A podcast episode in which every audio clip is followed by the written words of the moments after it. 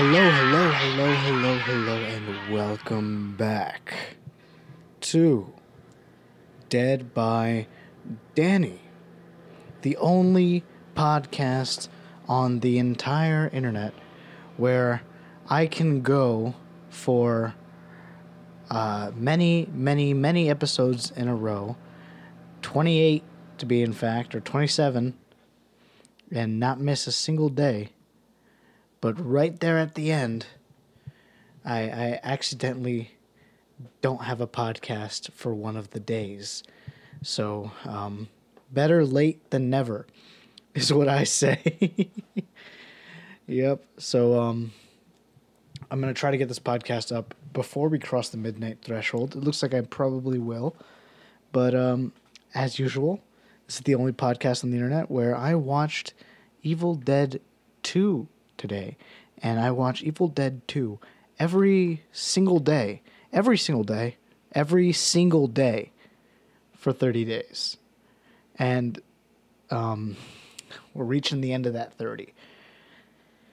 So, as per usual, I watched Evil Dead 2 today. And um, it's a good movie. It uh it certainly is a movie. And I didn't know at all what I was going to talk about today and, and I've been very very busy. Uh, this semester of school is finally coming to an end, which means um, getting the busiest now. I released a music video a couple days ago, so I, I spent I literally stayed up straight for two days, um, not working on that, but part of that was well, part of it was because I was working on that. so um, yeah, I, I I watched Evil Dead two, and I also watched The Gift, Sam Raimi's 2000 film, The Gift. Um, I, I figured I would talk about some Raimi movies to end off this podcast because I really didn't know what I was going to talk about today. I've been very flustered and my brain's been very busy and I haven't been feeling myself and and and so uh, last minute on the spot, the podcast was supposed to be up a couple hours ago. Um, this episode was supposed to be up a couple hours ago. I post at seven o'clock every day. If you haven't noticed, uh, I I promise the next two will be on time, but um, yeah, I watched The Gift. It stars um, Cate Blanchett. Uh, yeah, and uh, also Keanu Reeves. Keanu Reeves is in that movie. Uh, it was probably a major reason as to why I watched it to begin with, because, you know, your boy loves Keanu. Your boy's a Keanu, Keanu type of guy. So, um, the film is interesting. It's not a horror movie. Last time I watched a uh, Raimi movie on on for this podcast, I watched Drag Me to Hell, and that is very much in the vein of Evil Dead and Evil Dead Two. It's a horror comedy, has a lot of gross out humor. It's very exaggerated. It's very theatrical. But uh, the gift is is interesting. Um, in the '90s, after the evil, after he essentially left the Evil Dead films behind, and before he went on to direct three of the biggest movies of all time, the Spider-Man movies. Um, Raimi Raimi had a stretch in the '90s where he worked with, um, fuck, what's his name? Bobby. Billy Bob Thor- Thornton. That's his name, right? Billy Bob Thornton. Let me check. Billy Bob Thornton. Yes. Uh, he he made films like For the Love of the Game, I believe is the name of it. He made a baseball film. He made a western and he made the gift at the very tail end of that very tail end of the 90s and he, he also made um, a simple plan which is another really great just kind of drama. Simple plan is really good. As a matter of fact i kind of want to re re whoa jesus christ. I kind of want to rewatch a simple plan. But the thing is I, i've never seen the gift so i wanted to watch the gift and um, I, I i've obtained netflix so I I added it. I had it on my um, list for a little bit, so I ended up watching The Gift, and The Gift is pretty good. Um, I, I, you, you wouldn't be remiss to have probably, um, I don't know, uh, stopped watching it a couple, like somewhat through it, you know, because at first the gift just kind of seems like just like a family slice of life drama, which it, it's it is it is basically that is what it is. It's just uh it has a like a weird supernatural twist to it for some reason. Um, it, it, it's kind of the thing I guess that the movie has going for it to to make to differentiate it in a way. And typically, I don't watch many just straight dramas. I I'm not against them, and if I do, if if I do watch them, if they're good, I typically enjoy them. You know. But uh, yeah, I mean, I, I, I, I find myself gravitating more towards genre movies, um, things like horror, westerns, supernatural, uh, sci-fi, that kind of shit, more than slice of life kind of drama, family drama movies, and and and typically that's just because, um, you know, they're not as engaging. I have a small monkey brain. I watch Evil Dead 2 every day, which is surprising for me. I, I tr- truthfully, from the bottom of my heart, I didn't know I would be actually at the end of the podcast. I, I, I didn't know it would take me 27 days or 28 days before I actually like forgot to do an episode, but I did do I did. I did. and all it took was 2 days straight of staying up and editing a music video and working on finals. That's all it took for me to forget to dub, upload an episode a couple hours late. But um, yeah, um, the film. I don't want to spoil the film because I assume a lot of people haven't seen it. It isn't the most popular film ever made. It's not a massive blockbuster.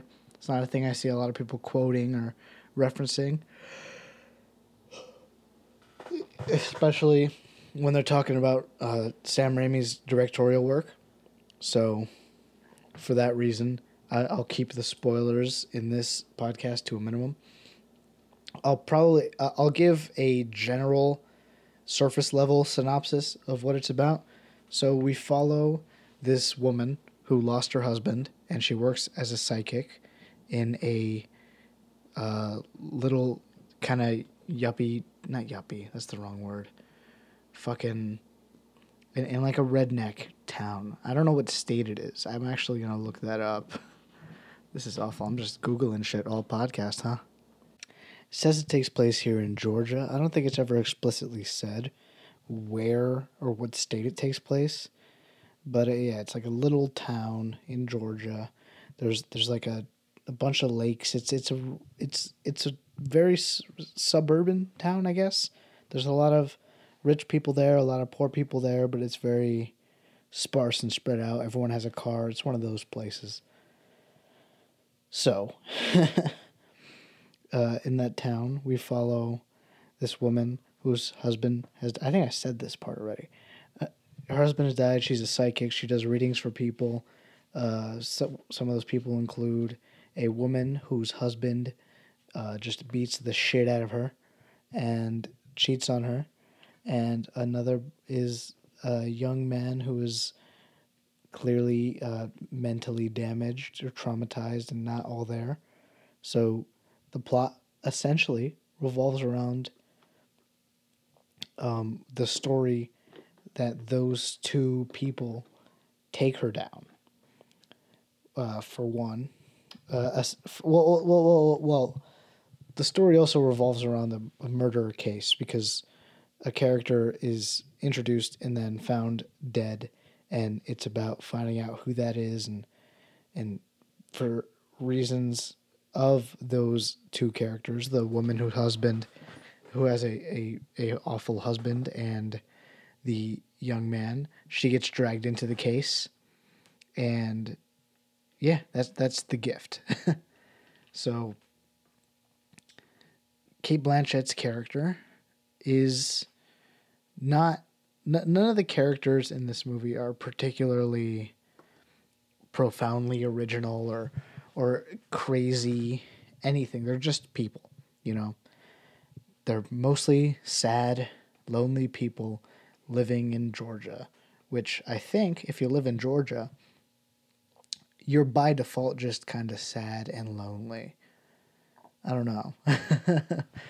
I, I, don't want to make a stance against about all people from Georgia, but I'm going to probably take a stance to say that Georgia's not a happy place to live. I don't know. I feel like I wouldn't be happy if I lived in this town. Just by living in the town, I wouldn't be happy. uh, well, yeah, you know what? I'm going to stand my ground. People who live in Georgia are sad because they live in Georgia. I'm sorry if you live in Georgia. I truly am. Not because I, I'm offending you or anything. I'm just sorry you live there. but yeah, I mean, um, one one thing that I found that was kind of funny, and I don't know what order they shot this movie in. Obviously, movies aren't shot in chronological order, and I don't know if it's due to the Stockholm syndrome of me having to hear it throughout the whole movie, or whether it actually did get better. But Cate Blanchett's accent at the beginning was very hard to pin down. I, I at first I was like, "Oh, she's speaking with like a southern accent," and then she like kept speaking in a sentence, and I was like, "No, that's a British accent." And then she kept, and then the sentence was done, and I was like, "Was that a British accent? What the fuck? what accent is that? That is the weirdest accent." And then, um, and then she talked in a scene not too long later where it was still not clear what accent she had. Like I think it was the there was a, an intermediary scene where she was talking with her kids or something, or with a patient or something. I don't know, not a patient, a, a customer. I don't know, dude. I don't know what the terminology is for fortune tellers, and she. I, I got the idea that she was supposed to be like a southern lady, like she was supposed to be speaking with a southern accent, and then in one in a scene that takes place in her in the school, she just has a British accent for her first line, and I was dumbfounded. I was like, "What? You're not gonna do another take of that? What, what was that?" But yeah, um, I, I did actually hear a story one time that Tom Holland said in an interview or something that when you work with an actor who is, um, who is English, sometimes you become deaf to their accent in that he did a whole take one time in in one of the Spider-Man movies with like a very British accent, which is I guess just any British accent is a very British accent. And like the crew was like, "Yep, sounds good to me." And then he watched back the take and he was like he was like, "Oh, it's me, Tom Holland. You, you, you didn't notice? You didn't notice I said cheerio, governor? You didn't notice I was British?" And they're all like, "Oh yeah, you're Tom Holland and you're British." fuck, we got to do that take again. Everyone, we got to reset up that shot. I want the grips to just put that put put that prop back. We were about to wrap up, but then this buzzkill bitch ass Tom Holland just reminded us that he was British. Come on, guys. but I digress. Uh, as you can probably tell, I'm tired today. Um, I don't know if I've mentioned it. I think I did. But I stayed up for two days in a row and I'm really just out of it. I'm like dead. And I'm trying to get this podcast out by tonight. I had to pause for a really long fucking time because there was just noise happening in my house. But um yeah, hopefully this is out by like actually today and not after midnight. At first it was like, yeah, of course this will be out before midnight, but now it's not I'm not so sure. but yeah, the, the the first half of the movie I will say is not particularly in, insanely compelling. Um, there's it is f- engaging at times, especially when Keanu Reeves' character is introduced and he drops the N word and he, he's very he has a very powerful presence. He he you really are kind of afraid of him in a way. Um, but none of the characters feel cartoonish or anything. They're all very like real people. Even Keanu's character, who has a very strong presence, he's a very villainous character. He gets knocked down by a punch like a real person would, and he gets he gets shit thrown at him because no, you can't exist as a human being like that and not get shit thrown back at you, which I found very interesting. Another thing that's very interesting is that Keanu Reeves said the N word in his first fucking line in the movie, and I was so taken aback. I did not expect that. That I just screenshot it with the captions on on Netflix, because I, I get like I don't know like so, it really caught me for the loop. It's like that one time Keanu Reeves did brown face, and I think the movie was called Little Buddha. It's like something that you don't expect. it's something so crazy out there that you're like, what the fuck? but it is part of the character. It's not like Keanu Reeves was saying it as Keanu Reeves. It's Keanu Reeves playing a racist, misogynistic, fucking douchebag or something, and he does. He he looks massive in this. I don't know if this is like Matrix era Keanu. This came out right after the Matrix, and he just.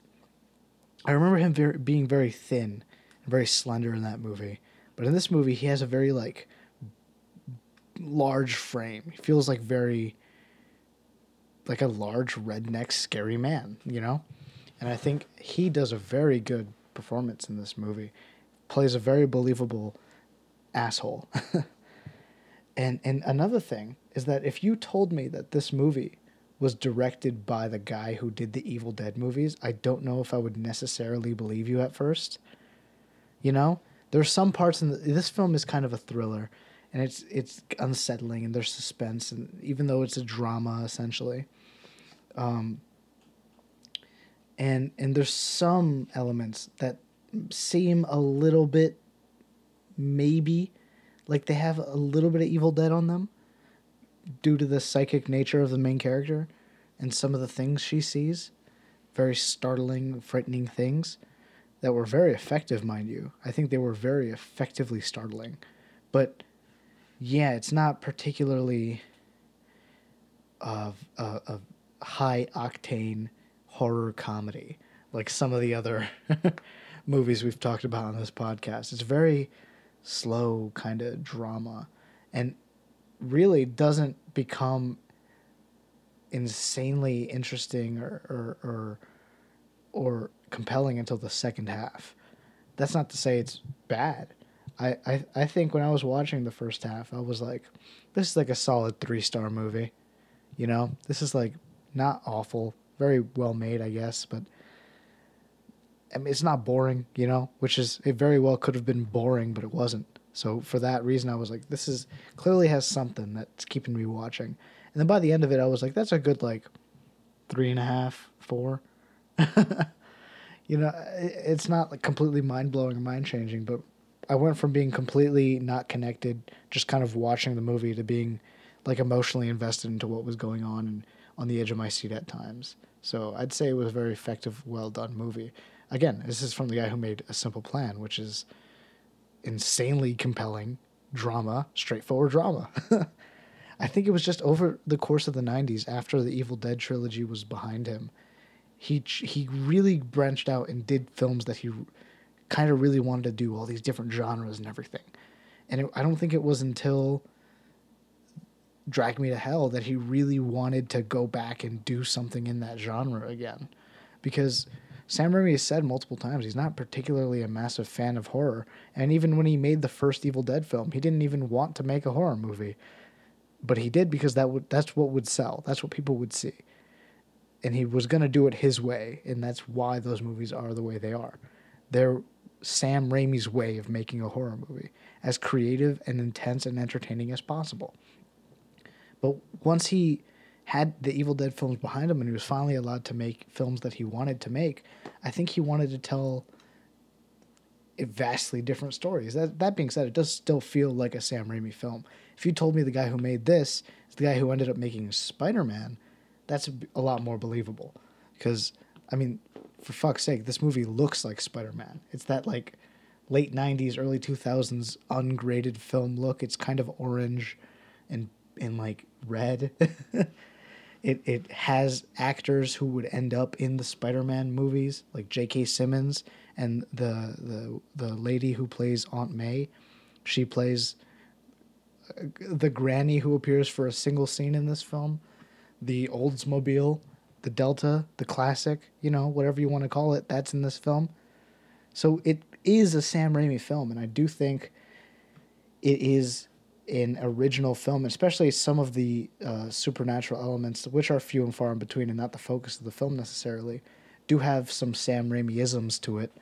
But um, but yeah, it it it it, sh- it sh- shows a distinct range for for Raimi. And this film could have very easily just been like a low budget indie that nobody saw about a slice of life with no name actors and all this shit. But I think it's because this was the point in Sam Raimi's career right before he made the biggest movie ever at the time, right before he made Spider Man. So, this small scale story about just the small town in Georgia is elevated by the budget he probably had behind him and the star studded, highly talented cast that's in the film. And I think once you start watching it, once you get into it, once you get past the first act and, and the, the mystery of the film really starts, you really get sucked into it. I think characters like the young man who who uh, Cate Blanchett's character is really trying to help, and the mystery itself and Keanu Reeves' character, they're all very compelling. and You want to watch to see what happens to them because, well, for one, the drama isn't boring, you know? The drama is something that is somewhat realistic, but also mostly heightened enough to be high stakes, you know? Like, this guy is threatening to kill her and he's breaking into her home and there's all these things happening and one character is trying to find out why he has these thoughts about his father and like things that are not boring mundane things. These are like like there's an actual story here which is i guess i'm i'm saying that because i've seen many films like this that don't have a story that they're just about a woman and just about a family just about a young man just about a boy and a small town and they're not they're they're just living and they're all sad and depressed and they go out and they go to school and school sucks and I'm not gonna go anywhere and I'm just here and I have to I have to support my family and I, and there's no plot to this movie. And sometimes those movies can be very good. But sometimes they're boring and they feel like there's nothing they have nothing to say. And this movie isn't one of those movies. Now do I think if Sam Raimi made one of those movies, it could be very compelling? Yeah. I've seen movies like that, slice of life films that are very compelling. I think one of my favorite films of the past decade was a film called Paterson, which is just about a guy who drives a bus and writes poems. He doesn't do anything else. And I thought that film was beautiful. But uh, I don't know, I've been to a film, I went to a film festival earlier this year where I saw a film that was essentially about just a guy lives in a trailer lives in a trailer with his family. His mother has alcohol problems. He's the oldest brother, and you know, at first I was like, this sounds very compelling, but because it was so, I don't know, the, it, it there was no real story to it. There was characters doing things that were somewhat compelling to watch, but ultimately amounted to nothing, and it wasn't made. Uh, there was uh, enough technical flaws in it that took me out of the film and I think the only reason why I really kind of stayed there and watched the whole thing was out of respect for the directors who were probably there or producers who were probably there, and also because it, it was uh, I, I saw let, let's just say I saw Jay and Silent Bob reboot that day because it, that's when it went to video on demand. And I was I was maybe trying to enjoy that movie a little bit more so I, I, I stayed in my place. you know, it, but it, it wasn't awful, just boring, and I probably wouldn't seek out to watch a movie like that again. But uh, yeah, I think that's all I have to say about the gift. Um, I did watch Evil Dead 2 today, and in my tired state, I couldn't say with any amount of uh, certainty that I paid a decent amount of attention, as per usual. I paid attention to Groovy Time. Groovy. Now, if you didn't know, Groovy Time is a segment that I literally came up with on the spot while recording the first episode of this podcast, like I do everything. You know, I only come up with all this shit right before I record or as I'm recording, where I where I talk about the infamous groovy scene in Evil Dead 2. And usually, I don't know why I came up with this. I thought maybe I would have a bigger reaction and that it would wane off over time, which it technically has. I, I typically used to, before this podcast, cheer when that scene would come on. And if I didn't cheer, if I had seen the movie relatively recently, I would at least laugh or smile. And pretty much that's all I've done the entire stretch of this podcast is laugh or smile when that scene comes about. Um, the segment has proven to be uh, fun when speaking with guests because it, it, it gives us something to discuss.